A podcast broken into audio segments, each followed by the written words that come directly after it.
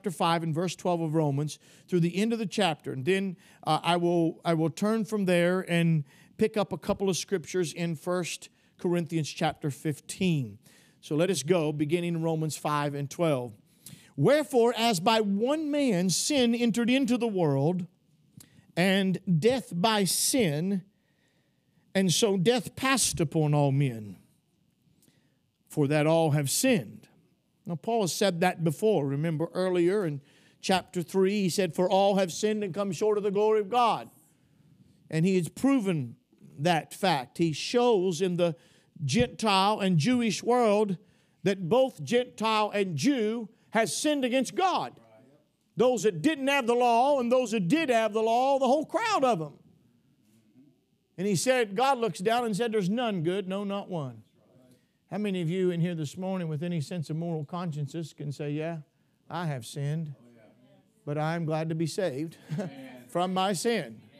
But sin is an experience that I have had in my life. And that's what Paul was saying that sin is a universal phenomenon. He said, For until the law, sin was in the world, but sin is not imputed when there is no law. Nevertheless, Death reigned from Adam to Moses, even over them that had not sinned, after the similitude of Adam's transgression, who is the figure of him that is to come. Now, that's where I want to deal with here this morning. Christ, who, or, or Adam rather, who is the figure of him that was to come. But not as the offense, so also is the free gift. For if through the offense of one many be dead, much more the grace of God and the gift by grace, which is by one man, Jesus Christ, hath abounded unto many. And not as it was by one that sinned, so is the gift. For the judgment was by one to condemnation, but the free gift is of many offenses unto justification.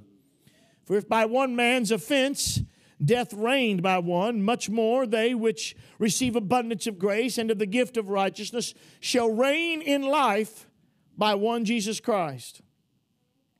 Therefore, as by the offense of one judgment came upon all men to condemnation, even so by the righteousness of one the free gift came upon all men unto justification of life. One condemnation, one justification. For as by one man's disobedience, many were made sinners, so by the obedience of one shall many be made righteous. Moreover, the law entered, or it came alongside, it basically joined the race, that the offense might abound. But where sin abounded, grace did much more abound. That as sin hath reigned unto death, even so might grace reign through righteousness unto eternal life by Jesus Christ our Lord. Flip over quickly, if you will, to 1 Corinthians chapter 15 where Paul also deals with this same subject and, and a, a little different connection, but this idea of Adam and Christ. 1 Corinthians chapter 15 and verse 21. For since by man came death, we read about that in Romans 5, by man came also the resurrection of the dead. For as in Adam all die, so in Christ shall all be made alive. Verse 45. And so it is written the first man, Adam, was made a living soul. The last Adam was made a quickening spirit. Howbeit that was not first which is spiritual, but that which is natural, and afterward that which is spiritual. The first man is of the earth, earthy. The second man is the Lord from heaven. You say amen to God's word. You may be seated here today.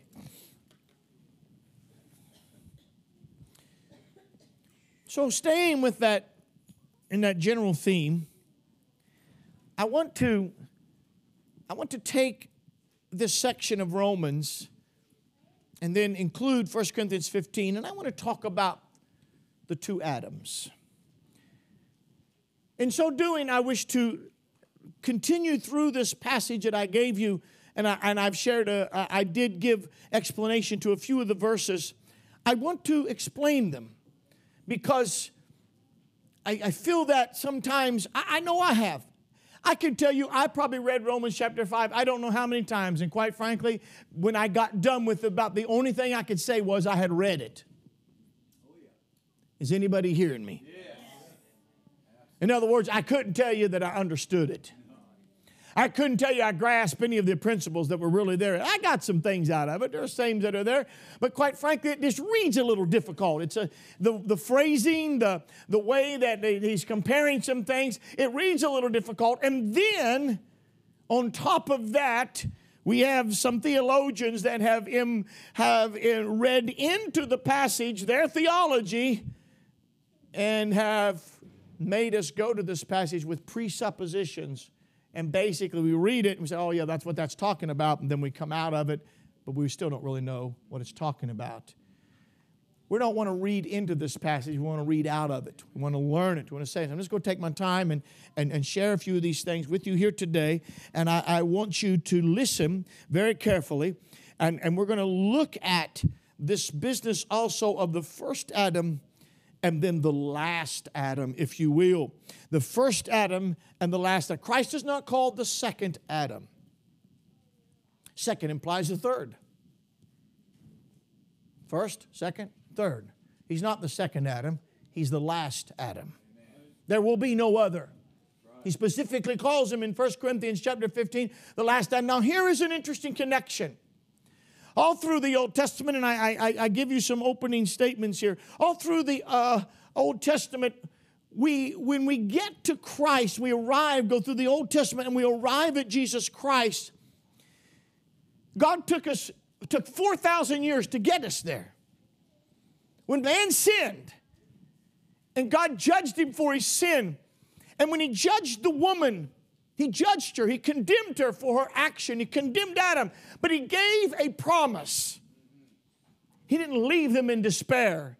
He says, There will come one from the seed of the woman, and it will bruise the head of the serpent. It'll crush the head of the serpent. So a war began when sin entered into this world. And we're going to be talking about this in the upcoming Bible school in more detail. And so you want to hear some more about that, you need to be there. But sin entered this world, and God didn't sit back and say, oh, well, what will be, will be.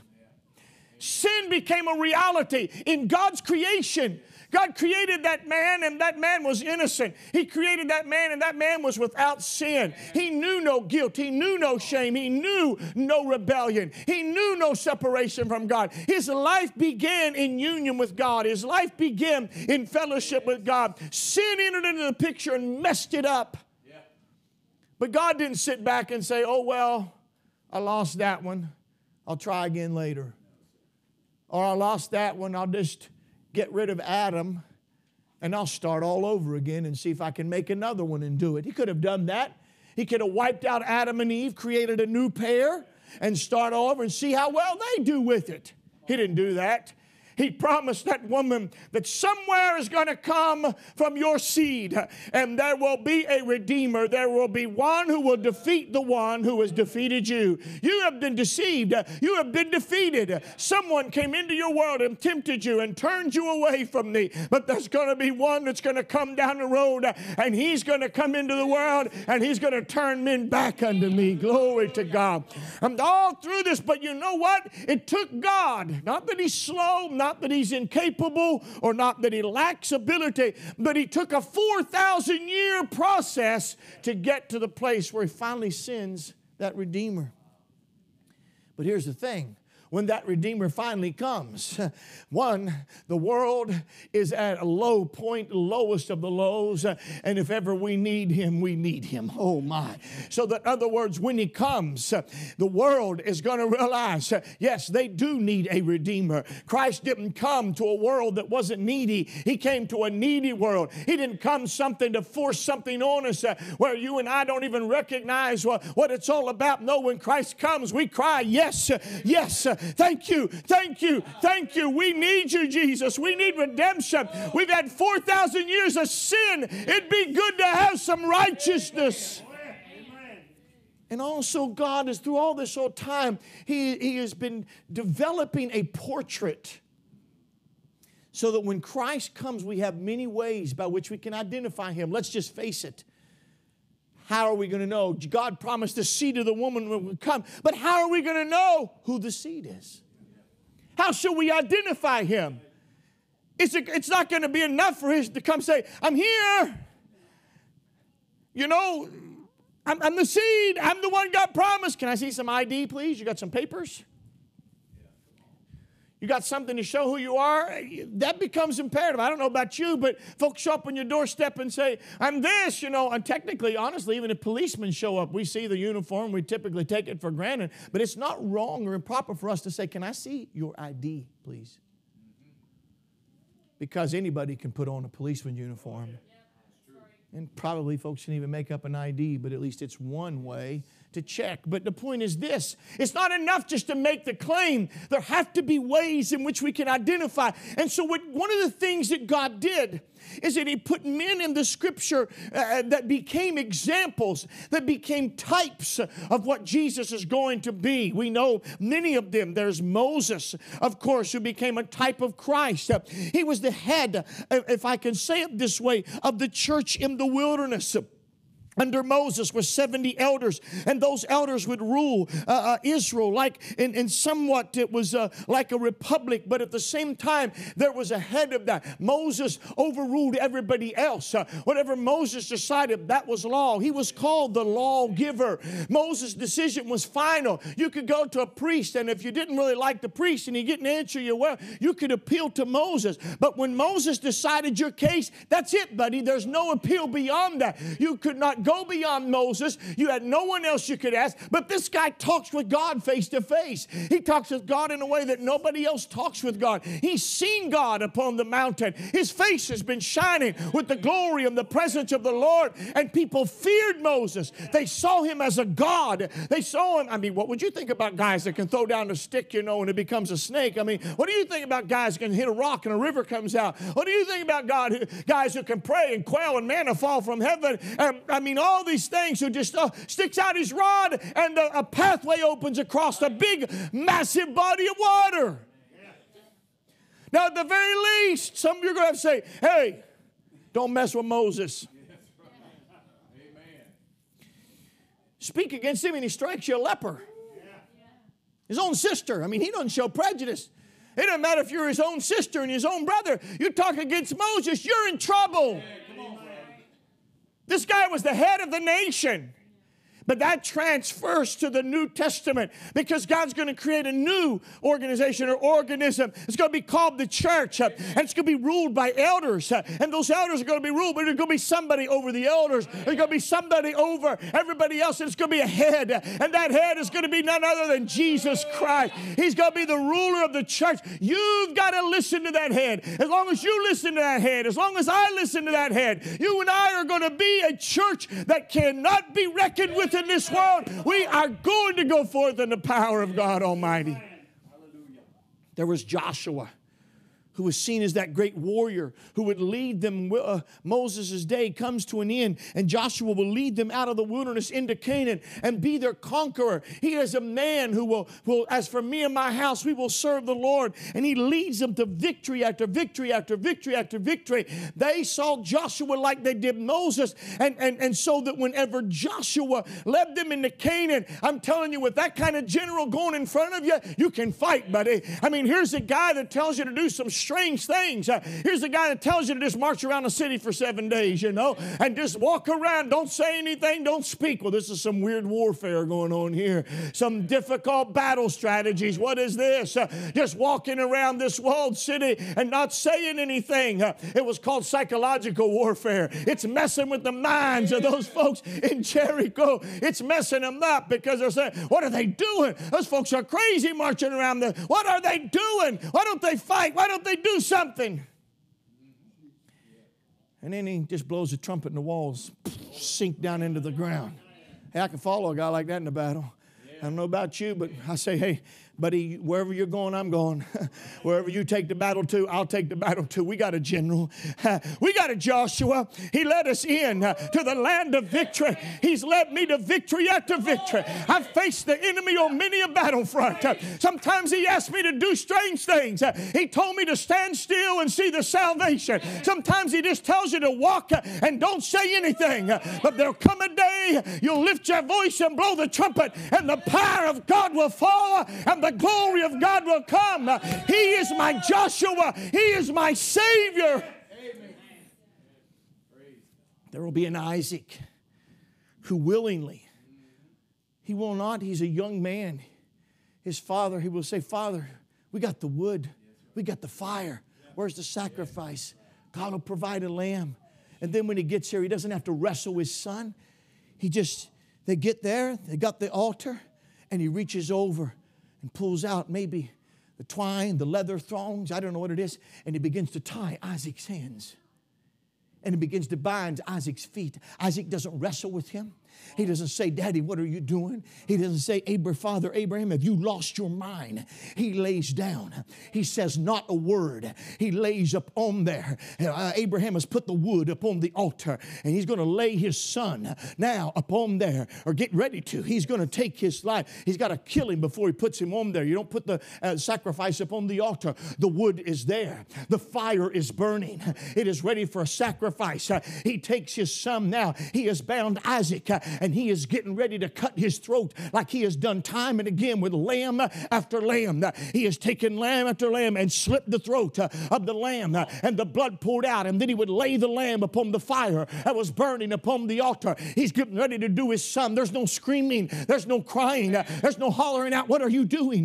This is crazy. You've lost your mind. No, sir. He takes that son, holds him next to him, his hands, his feet have been bound, and he raises the knife to bring it across the throat of Isaac. Isaac says nothing. All of a sudden, the angel of the Lord intervenes and says, Abraham, you haven't withheld your son. The fire's still on the altar. You know the story. He finds a ram in the thicket and he puts him on there. Oh, but I will tell you, a couple of thousand years later, the Son of God, of Father God, will come to earth.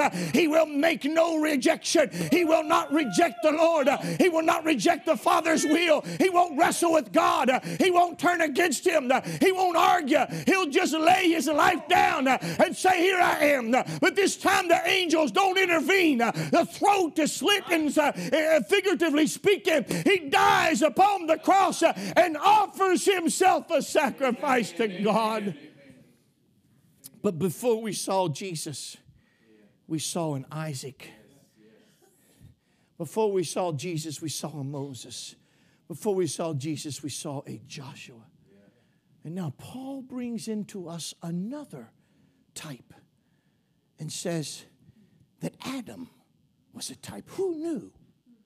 Who knew that this man that had actually sinned held in him certain things that would speak about the, the Christ when he comes? Certain things. So that when Christ comes, he is called. And look at it, the language for a moment in 1 Corinthians chapter 15, because there it mentioned it in Romans chapter 5. He's the figure of him that is to come. And there's comparison and contrast that goes on in chapter 5 of Romans, which I'll get to in just a moment. But notice this 1 Corinthians chapter 15 and verse 45. And so it is written the first man, Adam, was made a living soul. The last Adam was made a quickening spirit. We'll, we'll, talk about what that means later. But I'd want you to see there's this first man, he is called Adam. And then there's the last Adam, verse 47. The first man, which he just referred to in verse 45, is of the earth. That's what he was made from. That was his nature. That's where he came from. Not only that, he seemed to be tied to it. He went back to it, didn't he? But the next one, the Bible said, is the Lord. The second man is the Lord. Woo! Is the Lord from heaven. He didn't talk about him coming from earth because Jesus didn't come from earth. Adam came from the dirt. Jesus, when he became man, uh, that human body in that sense uh, can trace its lineage back to Adam that came from the dust. Uh, but can I tell you, Jesus pre existed uh, the body that he took on uh, and the man he became. Uh, Adam did not pre exist, he was created and he came into existence, but Christ, he came, he came from heaven. He pre existed man as God. He was there, he came as spirit, as the Lord from heaven. Hallelujah. Adam didn't come as Lord, Jesus came as Lord and earned the right as a man to rule over the human race. So there's this last Adam, and we see this coming, this typology that's going on in comparing them. So that Jesus being compared as an Adam, Adam being the first man, Jesus now is connected to that Adam and compared to him. Here, but but more so, he's contrasted to him, and yet there's comparison. Adam held for us a beginning. Jesus holds for us a beginning. And if I could say it this way, a new beginning. because we didn't do too well with the first beginning, messed it up, he gave us another beginning. We followed the first Adam and failed. He sent us another Adam. By him we can succeed. Glory. Hallelujah. The first Adam was a disappointment. Ah, the last Adam was a great wonder and blessing. Oh, yes. The first Adam was a failure. The last Adam was a success, uh, so much so there needs be none that follow him. Who could follow Jesus? Who could add to what he's done? Who could perfect what he has already perfected? Who could come and do anything more than what Jesus has already done? We need no other. In this man, this last Adam, we have everything that we need. Now, that is to say, I do not know on a physical level Obviously, Adam come from the dust and through the, through the, uh, the lineage of man. Jesus' human body as well is going to have that same, same um, makeup, if you will but it will never see corruption as Adam's body did. Adam's body came to lay in a grave. His body came to the worms will eat it and will take it away. Christ's body will never experience corruption because he never sins. Now he'll know pain.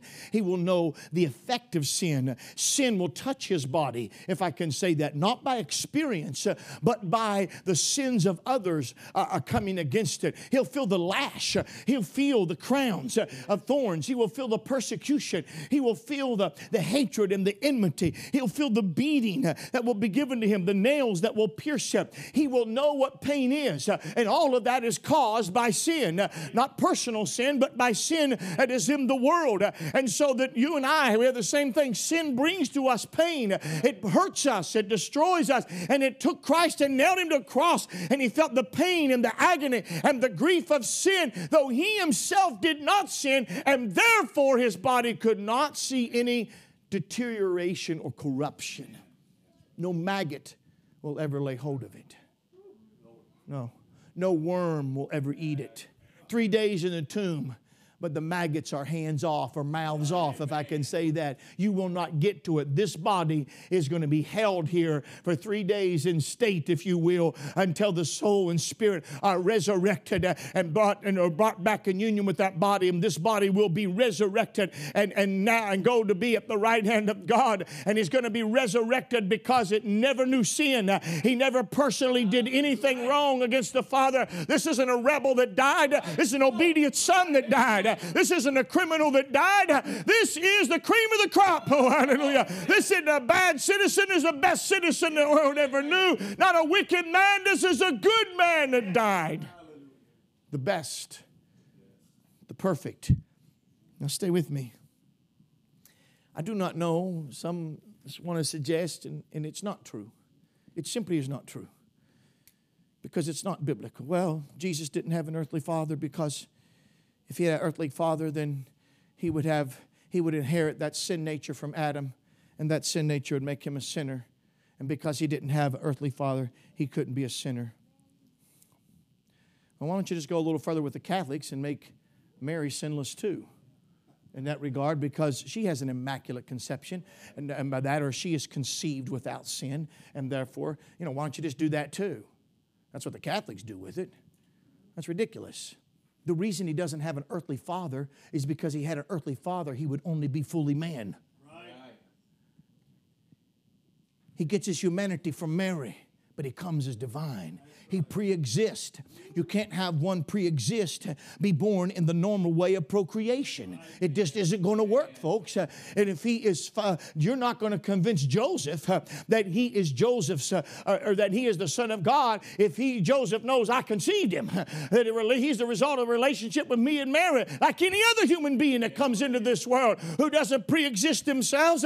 They come into this world through the union of a man and the union of the woman. But Mary and Jesus will not come into this world through the union of a man and woman. He will come through this world through the union of the Holy Ghost. And Mary, the Holy Ghost will come over her like a cloud in a secret moment. Nobody will see it, nobody will know about it, and birth in that womb the seed that will be the Son of God. Why must it happen? Not because of something to prevent sin, but because He is unique.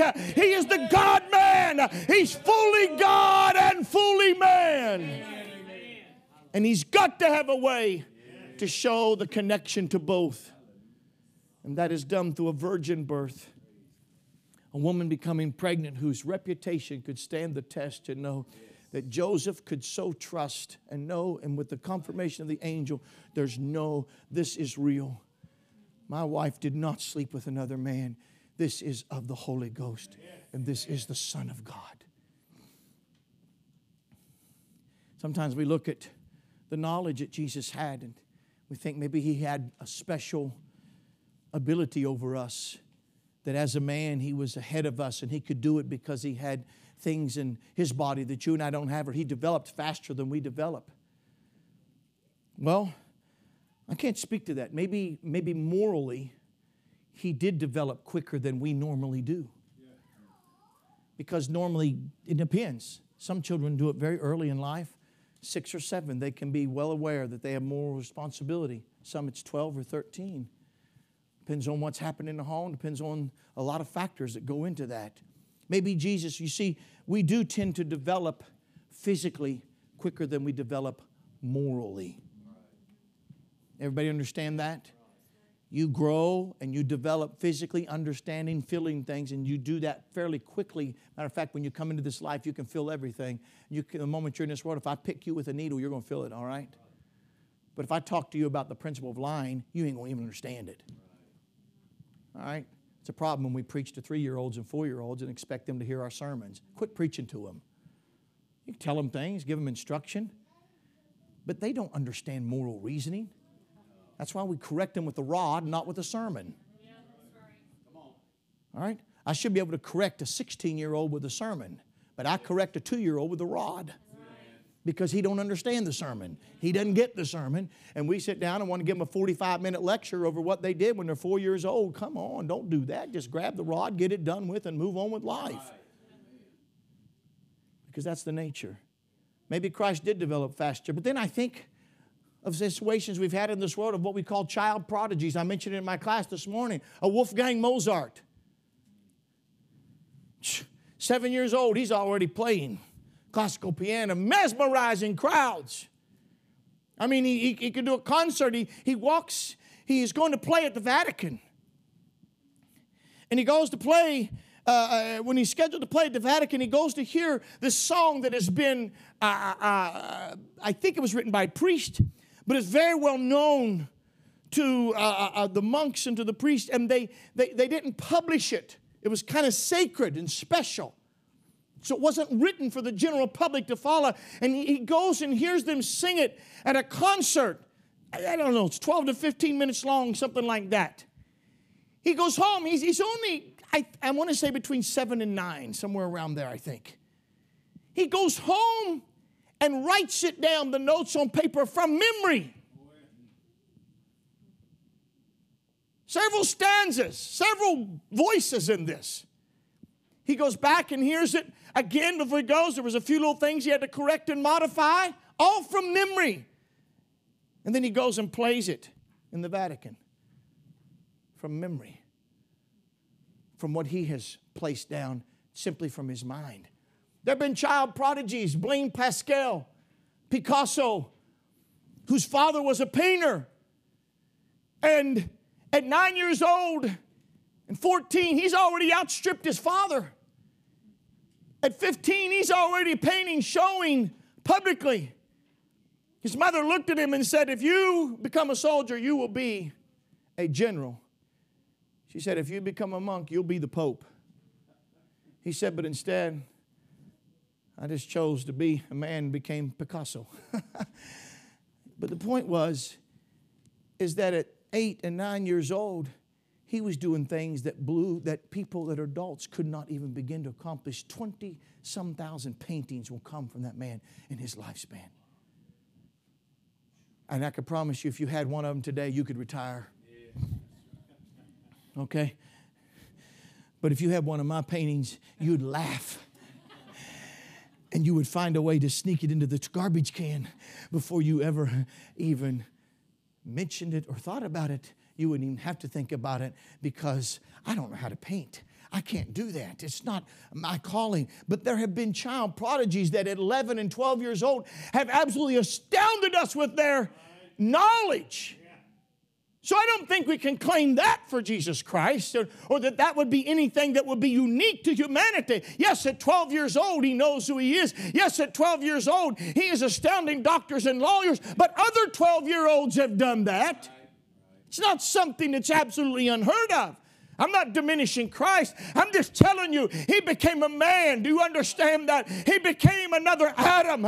He became one that was here in this earth. Matter of fact, he gets little disadvantages. Adam started life as a full grown man, Adam started life as a mature man. Jesus began life as an infant or conceived in a womb.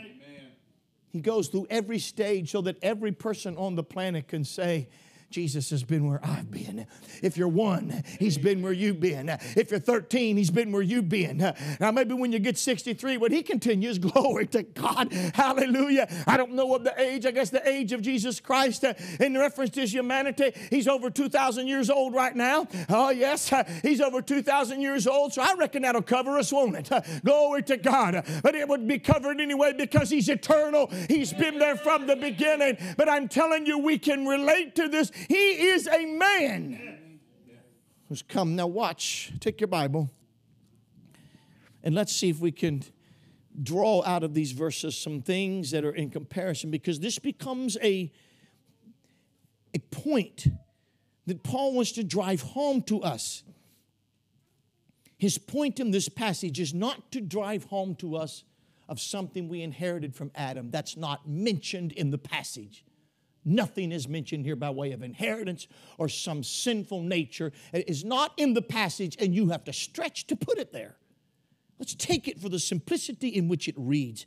We've already talked about verse 12, but I'm going to start there. Wherefore, as by one man sin entered into the world, and death by sin, Paul wants to establish something and death passed upon all men for that all have sinned. He established this as the very simple, simple understanding of that passage that it is through one man. How did sin get here? How, why? Look around and say, why do we have all this mess? Uh, why is evil? Why is this taking place? How did sin get in humanity? Because it didn't start that way. God made a man and God made a woman and there was no sin. Then how did we get this sin? Where did it all start? And that's what I shared with you two weeks ago. And Paul's saying it started with Adam. He failed. It was by that one man that sin came to the human race. And when sin came to the human race, he said, and that one man, and as a result of that sin coming into the world, it brought death. Death came by sin. But isn't that what God said? The soul, he said, in the day you eat thereof, you shall surely die. That's what God said. If you sin, if you disobey me, you will die. So sin entered and death came as a result of sin. Death is the fruit of sin. Sin is the root, death is the fruit. Got it? That's all he says. Then he says that death, not sin, passed on all men. Death passed on all men. And that word passed doesn't mean something that is, is communicated to them through some, some inherited uh, system or some uh, through the system of procreation. No. It, it, in other words, he says it this death became every man's experience. Every man walked that road. The word passed upon means traverse. It means to, like a passerby, that this became their experience. Death became the experience. And we saw that there were even two exceptions to that Enoch and Elijah. But death became the experience of man. Well, why did death become the experience? Because everyone sinned. Adam set a bad example. Sin came into the world and it became, it brought death. And then men died and sin became abundant. In other words, sin and death, as through one man, sin and death became a universal phenomenon. A universal phenomenon. Now, watch. And he mentions this because if you're Jews and you're reading this, oh, well, how can there be sin if there's no law? Until the law, sin was in the world, for sin is not imputed where there's no law. Paul said actual sin was there. Just because the law hadn't been written to forbid it doesn't mean it didn't exist. No, it just wasn't imputed to them, it wasn't put on their account, even though they committed the sin. And I gave some examples of that last week. Now, verse 14. Nevertheless, death reigned. And we're going to come back to these phrases. You're going to find in this passage, he talks about death reigning, he talks about sin reigning, he talks about us reigning, and he talks about grace reigning. Four things. Now, that's in a future message. I'm going to deal with that reigning. That's the part that deals with where we sit with Christ. But we're going to put that on hold and we're going to just explain the verses and talk about, again, these two Adams he says, Nevertheless, death reigned from Adam to Moses. Now he takes us from Adam to Moses. Why Moses? Because Moses is when the law come. That's what he's just mentioned. For until the law, sin was in the world. What's Moses? That's when the law comes in the world. Moses was the lawgiver, and the law arrived with Moses. There was no written law until Moses. But Paul said, even before Moses, sin was there. People were still living wicked. They were still worshiping idols, all right? They were still following their idols. Nimrod was a wicked man, fallen idolatry, rebelled against God, built a tower in God's face, uh, and, and led a people to rebellion. So God has to scatter them. There was no law against building a tower, but they knew they shouldn't build it uh, against God. But there wasn't laws against that. But there's a, there is there there is that rule of God that comes. There was no written law of not making an image of God, being made images of, of what they thought God was like. But there was no law against making an image. They had nothing written down about making an image of God. But it's still wrong. Okay, it was still a wrong thing to do, and they made that image, uh, and and they should have known better, even though the law uh, had not been written down. Uh, sin was there, but it wasn't put to their account because there was no law written against it. Now, we're not talking about the law of conscience. We're talking about those things are there, and though not written, men are still held accountable for them. But there were certain things not put to their account. But now he says this death reigned. It was a universal thing. It conquered every man that came into the world, even over them that had not sinned after the similitude of Adam's transgression. And here he admits that there were that, that men they didn't sin in the same way that Adam did. Adam committed one sin. He ate the tree. He no doubt sinned after that as well. But he committed that one tree. That got him or one sin of eating the tree or the fruit of the tree of the knowledge of good and evil got him kicked out of the garden. But please understand this: that in so doing, that, that Paul said that brought death. But men began begin to sin in other ways. They didn't sin that to the same way that Adam did. They didn't eat the tree of knowledge of good and evil. They did something else. Lamech, he took two wives. That's what he did. He hurt a man. Cain, he murdered a man. Adam didn't get kicked out for murder, but his son got marked for murder. He committed murder. So men sinned in different ways. Sin took on many forms. It took on many, many different expressions. And he said, as a result of that, because sin was reigning in men's men's lives, death was reigning in men's lives. Everywhere men were sinning, everywhere death was the universal experience. And but he makes a statement that this Adam became a figure. Why is he all of a sudden going back to talk about Adam? Not to say something about, again, I emphasize this because it's the popular interpretation, not to teach us something about a sin nature. Jews did not believe that. Paul is a Jew. He had no concept of that. That's a, something that'll come a few hundred years after Paul from Augustine. Wasn't known, wasn't believed in in that way. That wasn't the point. Why is he doing this?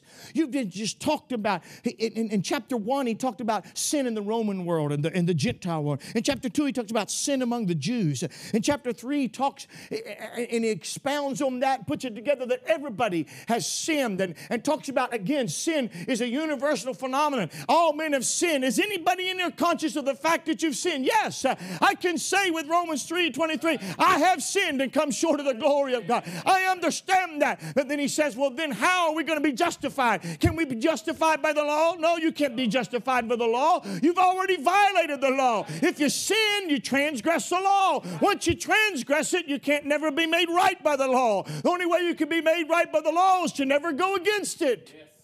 Once you go against it, you're in trouble. And Paul said, I don't care if you're a Jew or Gentile, every one of us get our righteousness and our justification by faith in Jesus Christ.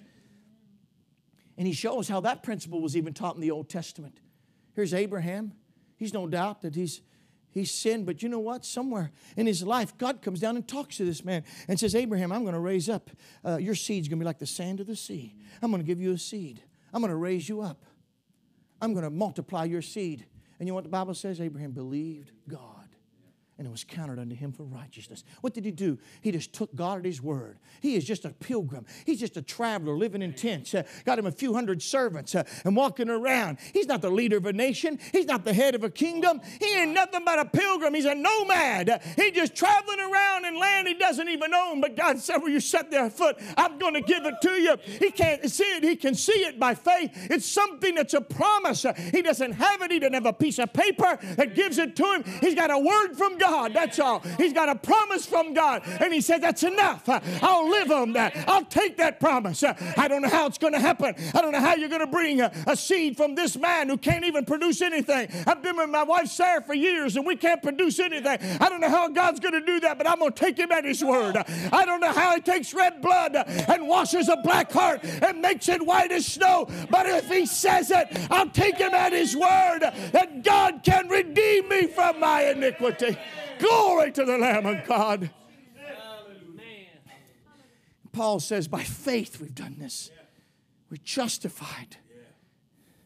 And it's all because of faith. It comes to chapter 5 when he says, being justified by faith, he tells us what flows out of that. And then, as he's described all this wonder of God's salvation and justification coming to us by faith, he now wants to drive home another point. He wants to bring something to us. How is this possible? Think with me for a moment. If I can say it this way, how in the world can God save the world by a single act of a single man?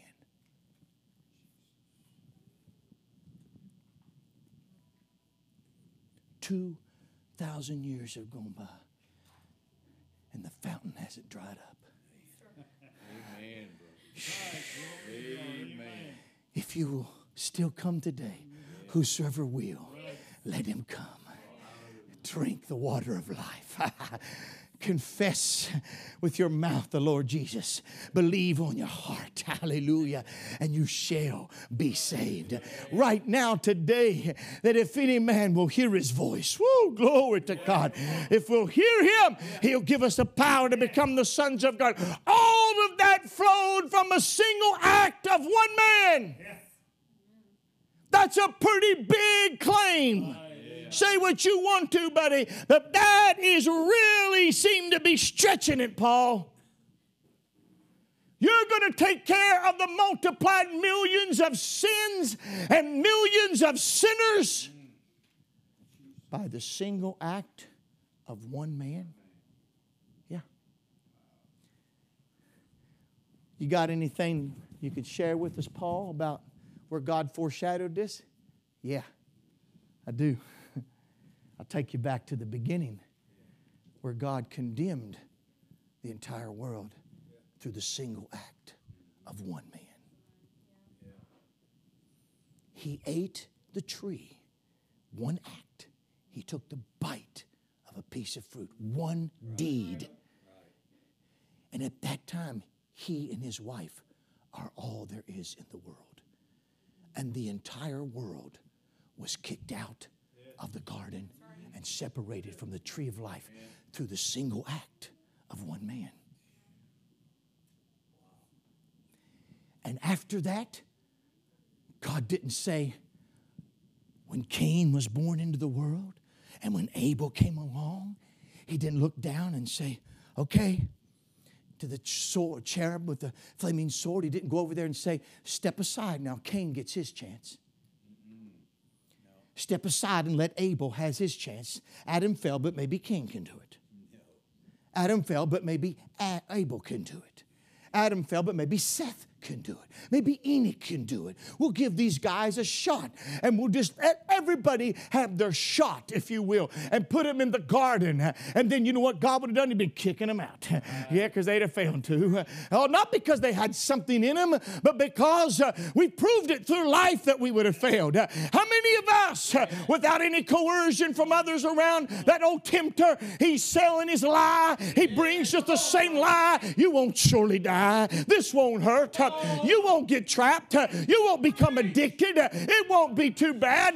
Your wife won't mind. It won't hurt your child. You won't lose your job. It's not, you're not going to get be an addict like everybody else. You're not going to get in the hospital like everybody. You'll be able to overcome that. The promise and the lie is the same. We sin, we die the same, and we prove. And if God had put us back in the garden, we'd have done the same thing that Adam did. But when he kicked Adam out, he did it for a reason. Because in the same way he condemned the world, he's going to save it. One act, one man brings condemnation. One act, one man brings salvation. Woo! Glory to the Lamb of God. And it's not crazy. It's not crazy. So now watch this as he goes through this. So hang with me. I'll try not to be too long. Verse 15. There is similarity or comparison, and then there is contrast. In the comparison, I've really already given you Adam, one act, one man. Christ, one act, one man. All right? Adam, one man, condemnation. Christ, one man, redemption. That's the comparison. We're going to look more now. Paul deals with contrast. Verse 15. But not as the offense. That indicates contrast. And let me not say offense, it, it's more partic- correct to say offense. The not as the offense. This word offense means a deviation, slipping, sidestepping, getting off track, getting out of course. Offense is what you have on the ball field. You have defense and offense, all right? You have the quarterback throws the ball, that's offense, all right? Defense is the guy who tries to tackle the guy that's got the ball anyway. That's offense. Offense is a failure, a transgression, a deviation, a fault, a sidestep. So he says it's, it's not as this offense, the free gift so is the free gift. Not as the offense, so also is the free gift. Hmm, what does he mean by that? Well, let's understand what is free gift. This is the Greek word charisma. It comes from the word grace. It's literally a grace gift, an unmerited gift. Here it is. Woo, glory to God. The offense, hmm, that comes, and we didn't necessarily merit that either. We didn't merit that condemnation because we didn't sin with Adam no more than I can say I saved the world with Christ. I didn't sin with Adam. I was condemned, though, under Adam. I came into a condemned world. I was born into a world under judgment. Right? But my sins are my personal sins and my personal responsibility that only show that I followed Adam's example and lead. Understand that. But I want you to understand this that what a great thing when he contrasts them, he talks about the offense and then the grace gift. Glory. Well, I'll tell you about that offense, buddy. Yeah. it got us kicked out, but I wouldn't exactly call that a gift. When I think of something that's a gift, I think something that's good. I think something that's helpful. I think it's something that's beneficial. Getting kicked out of the garden wasn't a gift, that was a tragedy. Woo, but getting salvation, that's a gift. Hallelujah. Getting that eternal life, that's a gift. And I didn't merit that. I didn't necessarily merit what Adam did. No, sir. But I will tell you this I merited uh, destruction because I had personal sin. Uh, but there's a gift that came. Uh, oh, something came from Adam that brought death, but something came from Christ that brought life. I'm telling you, they are not alike, though they come from one man. This gift of grace now go on, he says, For if through the offense of one many be dead, much more the grace of God and the gift by grace. Now, this word gift is a different word than gift up above. This is just the idea of a word of gift.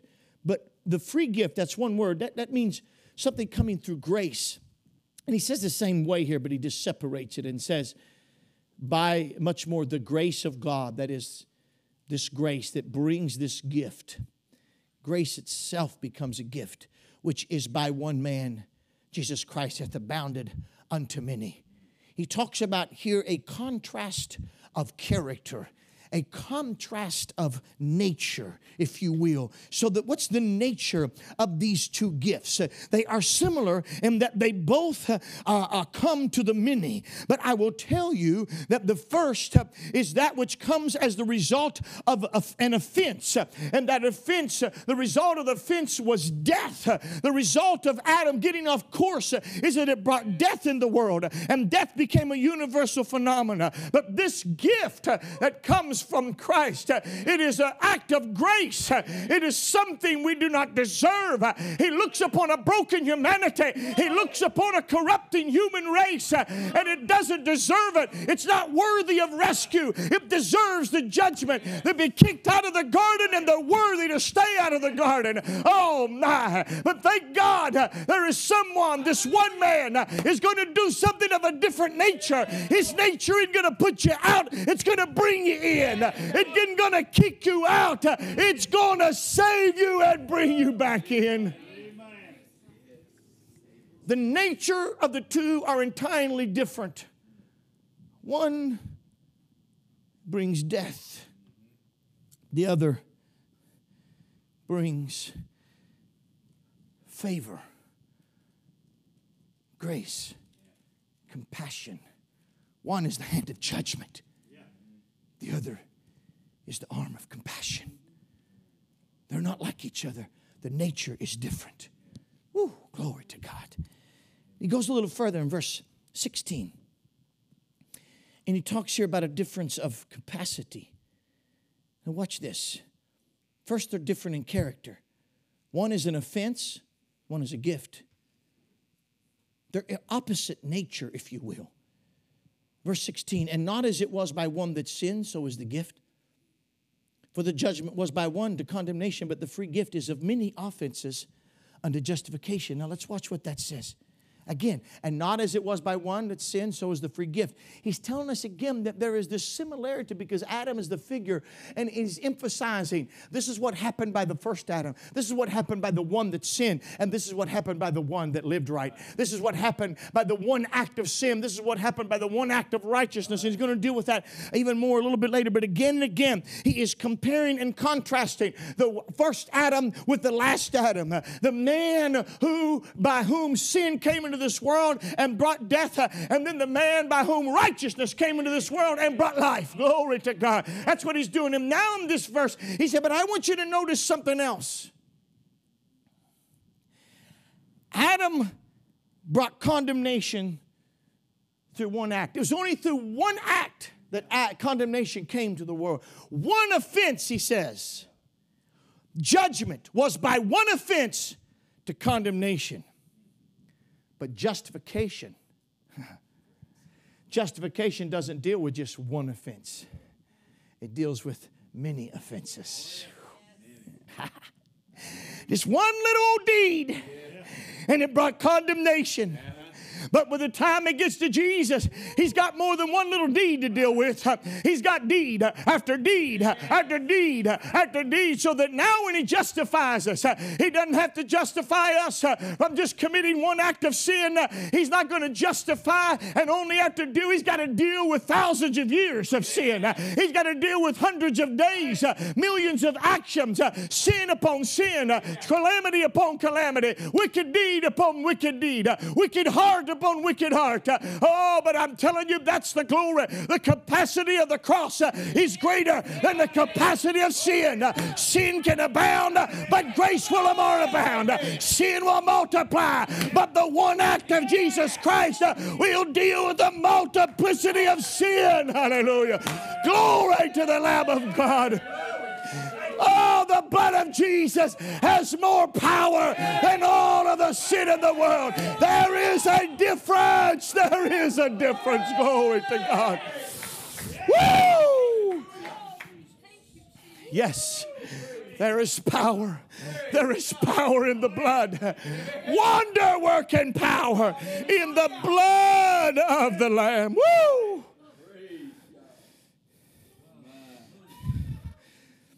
There is a difference of character. Again, one is a gift of grace that brings hope, the other was an offense that brought condemnation and despair. Secondly, there's a difference of capacity. Adam's just one sin produced all this. But Christ was able to deal with all of this by one act. Whew you will never reach where the blood cannot go. Unless you purposely turn away from it and say you don't want it. But if there is in you any sense of repentance and that you'd like to turn it around and that you'd like to turn to God and that you are truly grieved over your actions and that you are truly repentant of your wicked deeds. I don't care how heavy the load is and how many actions, how long your record is. It might stretch from here to the east coast to the west coast, from sea to shining sea. It might wrap around the world several times, but I can tell you the capacity of the blood of Jesus Christ has outranked it, it's overcome it, it can erase it, it can destroy it. The blood will never lose its power, it'll never lose its power.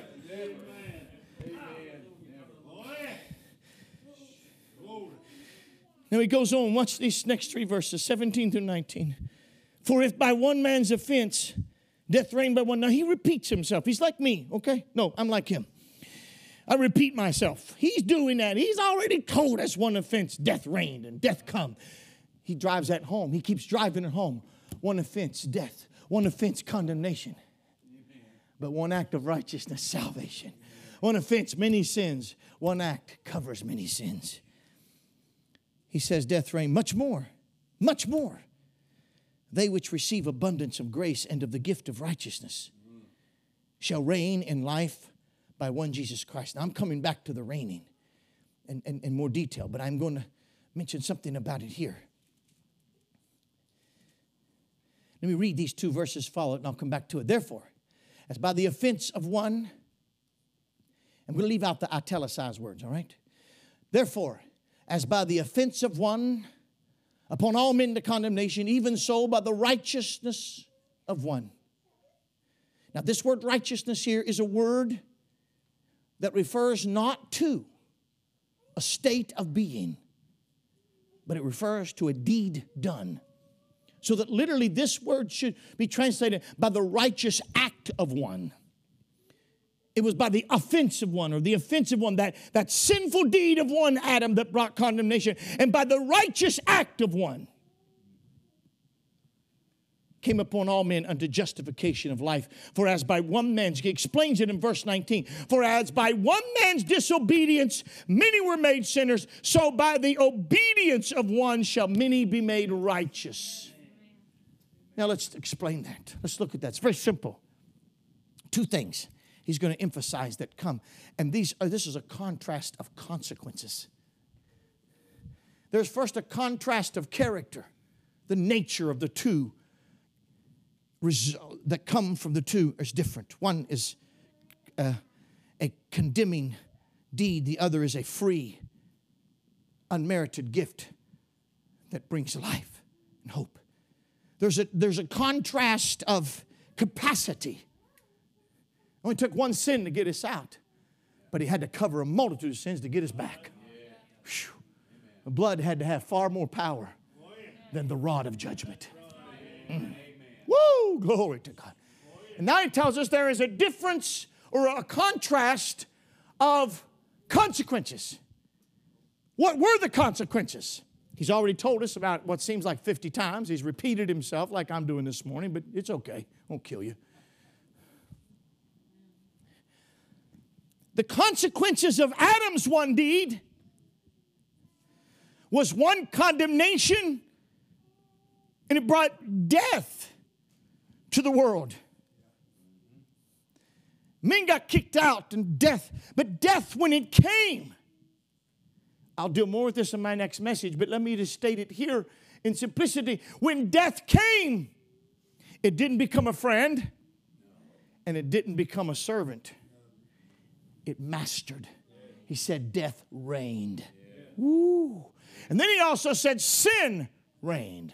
Talk about that a little later. That as sin has reigned unto death the effect of Adam's one act brought sin and death into the world and brought two new masters to man.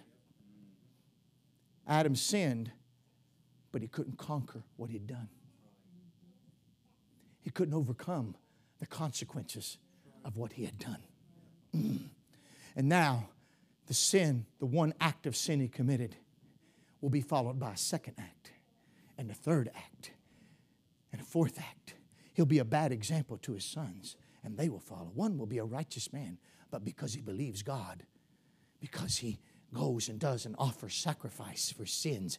He goes to the and offers up, Abel will offer up sacrifice for sins. And uh, that will separate him from Cain in that he will be called righteous, but he will still be conscious of the fact that he has sinned. That's why he's offering a sacrifice for sin. That's why he's going to God for atonement. That's why he's offering up lambs. That means he's conscious of sin, but he's going God's way, at least what God has provided at that time. God has provided something temporary, and Abel was dealing with that. He's saying, I'm going to do that. I'm going to offer my, my lambs to God. By faith, he offered to God a more excellent sacrifice than Cain, the Bible said, and it was counted to him that he was righteous. And thereby, this man is conscious of sin, but he's also conscious of redemption. And he believes God for that. But it's still looking to another day. But what sin has done is it's mastered men. He talks it about in the place of Cain. Cain uh, angers at your door, it's waiting to master you. It's like a lion ready to pounce upon you. You master it. And guess what? You can overcome. But if you don't, it's going to master you. But the fact is, we've tried for century after century to master sin, and we just haven't been able to do it. It always ends up taking over, it always ends up ruling. We start a good country in America, we got good laws, we got good things in place. It looks hopeful, but today we're being taken over because where sin is allowed, it will take the throne. If you let it in the door, it won't be long before it's on the throne sin, and death is ruling. I don't care how good a life you live, I don't care how many sacrifices you offer, I don't care how much you repent, I don't care how many tears you shed over it. One day we all stand over your body. God rest his soul. Yeah, we can sing today, but there was a day they couldn't sing. Mm. Hallelujah. Today we can shout and say, I'll see you in the by and by. Today we can shout and say, Hey, brother, you beat me, but I'll join you in a little while. But you couldn't used to. No, when they laid him down, the psalmist said, Who will praise you in the grave? Who's going to praise you when they go down? The Bible talked about the shadow of death. It was a dark place. It was a place where men didn't understand what really goes on. Death held a grip, it held men under its shadow, it bound them. No man conquered conquers it. The greatest of kings uh, is there. The littlest of child is there. The greatest of young men is there. The greatest minds are there. Samson, the strongest man, is there. Solomon, the wisest man, is there. Death overcomes them all. Oh my! But I'm telling you, there's another man that enters into the picture, and he doesn't bring bondage. He brings liberty. He doesn't bring death. He brings life. And now it's no longer sin reigning. I reign. I reign in life by Jesus Christ. It's no longer death reigning. It's grace reigning. Woo! Hallelujah. It's no longer the bondage of fear. It is now the bondage to Christ uh, of joy and love uh, that I am the bond servant of Christ. I am the Son of God Almighty. I am not some fearful slave uh, going around wondering and waiting my time to die. I'm waiting a time to joy. To live is Christ, to die is gain. And we are looking to join Him in glory. Turn over there now to 1 Corinthians 15 45. I'm, I'm about done. You can hold on. I think it was 45. Is that what I read? Yeah. Read it, Brother Benny.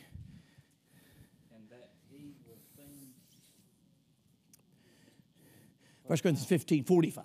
45. It's all right, brother. And so it is written, the first man, Adam, was made a living soul, and last Adam was made a quickening spirit. Ah, let's get that now. Let's see what that means. The first Adam was made a living soul. All right? Let's go back there.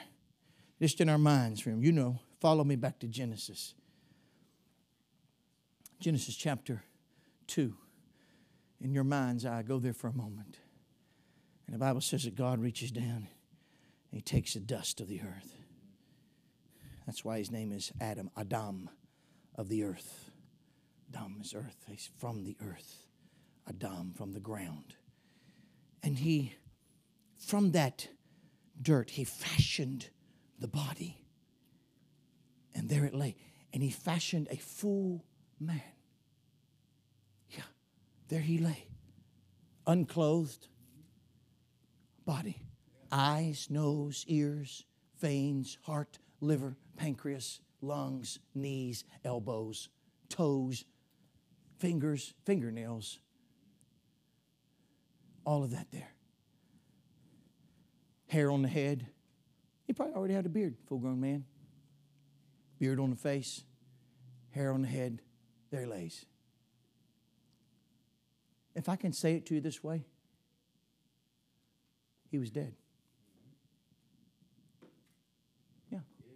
He just laying there. He can't move, can't talk, he can't do anything. But if you looked at him, and if you have the knowledge we have now, there, there wasn't anybody else around to witness this, by the way. Okay. Christ was there, but hey, that's a man. We'd say that's a corpse. That's, that's a dead man, okay? So what God's got to do is got to bring him to life. Yeah. So the Bible said he breathed into man's nostrils. Ooh, glory to God. That same God that spoke the world he took those lips and he touched the lips of Adam. Literally, it was the breath, in Hebrew it's plural, the breath of lives.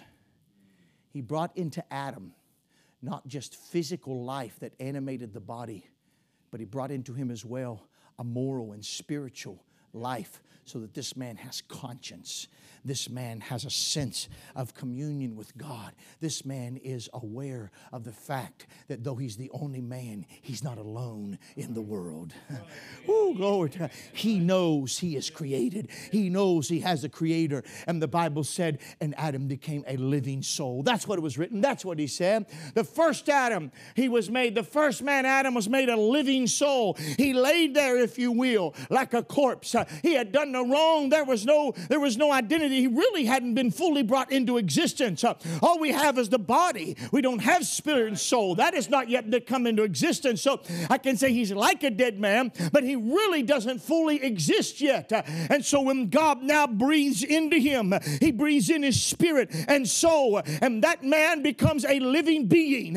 He becomes a living creature now. He walks, he talks, he communicates with God, he understands, he thinks thinks, uh, he rationales, uh, or he rations, he reasons. Uh, all of this is this man Adam. He has been made a living being, a living soul. Glory to God. It's like a resurrection. There he is. He went from a, a- just a body to being a man who can walk and talk and do wonderful things. And you and I have got the life that we have and the form that we have from that Adam.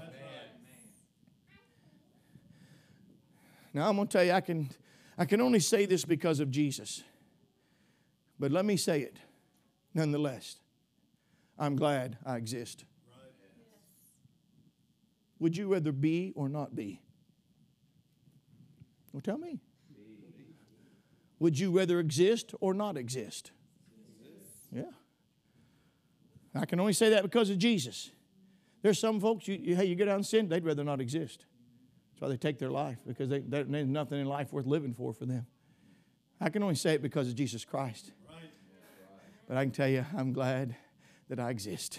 Whew, glory. I'd rather be here than not. Amen. Yeah. I'm, I'm, I'm not upset that I'm not a cow. Maybe you are. It doesn't bother me God, that I'm not a pig. It doesn't bother me that I'm not an angel. No. I can go watch the deer now their grace. I don't want to be a deer. Nope. Uh, I'm not looking to be an elephant. None of that. Some folks, they wish their life. Man, you may not care about this frame that stands before you today, but I'm pretty content with it. I'm pretty happy about it. I have been given an opportunity to know the Creator and enjoy Him. God created me because He didn't, not because He needed me. He created me so that I could enjoy who He is. It'd be terrible. It would really be tragic if there was this wonderful being who was good and benevolent, joyful, holy, pure, mighty, and powerful, and there was no creation to enjoy him. There'd be some tragedy to that. Now, he could enjoy himself and be content within himself, but he's a good God. Hey, he is going to make creatures and he makes them that they're in their own creation they can be happy and contented and they can enjoy who they are. They can be contented in being who they are. I don't want to be anybody else than who i am today but all of that is because i've been redeemed. I messed it up. It wasn't that way in the beginning. God made a man and i'm telling you folks that he absolutely could be contented with everything that he was. God didn't make you to be discontented. He made you to be contented. We are made in the image of God, we should rejoice that God has been so gracious to bring us into existence and let us enjoy His nature.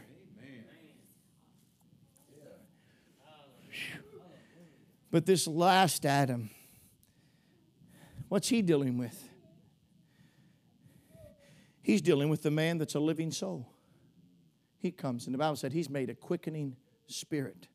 Well, wait a minute the result of Adam's resurrection. If I can give it to you that way, it wasn't really a resurrection, it was a creation.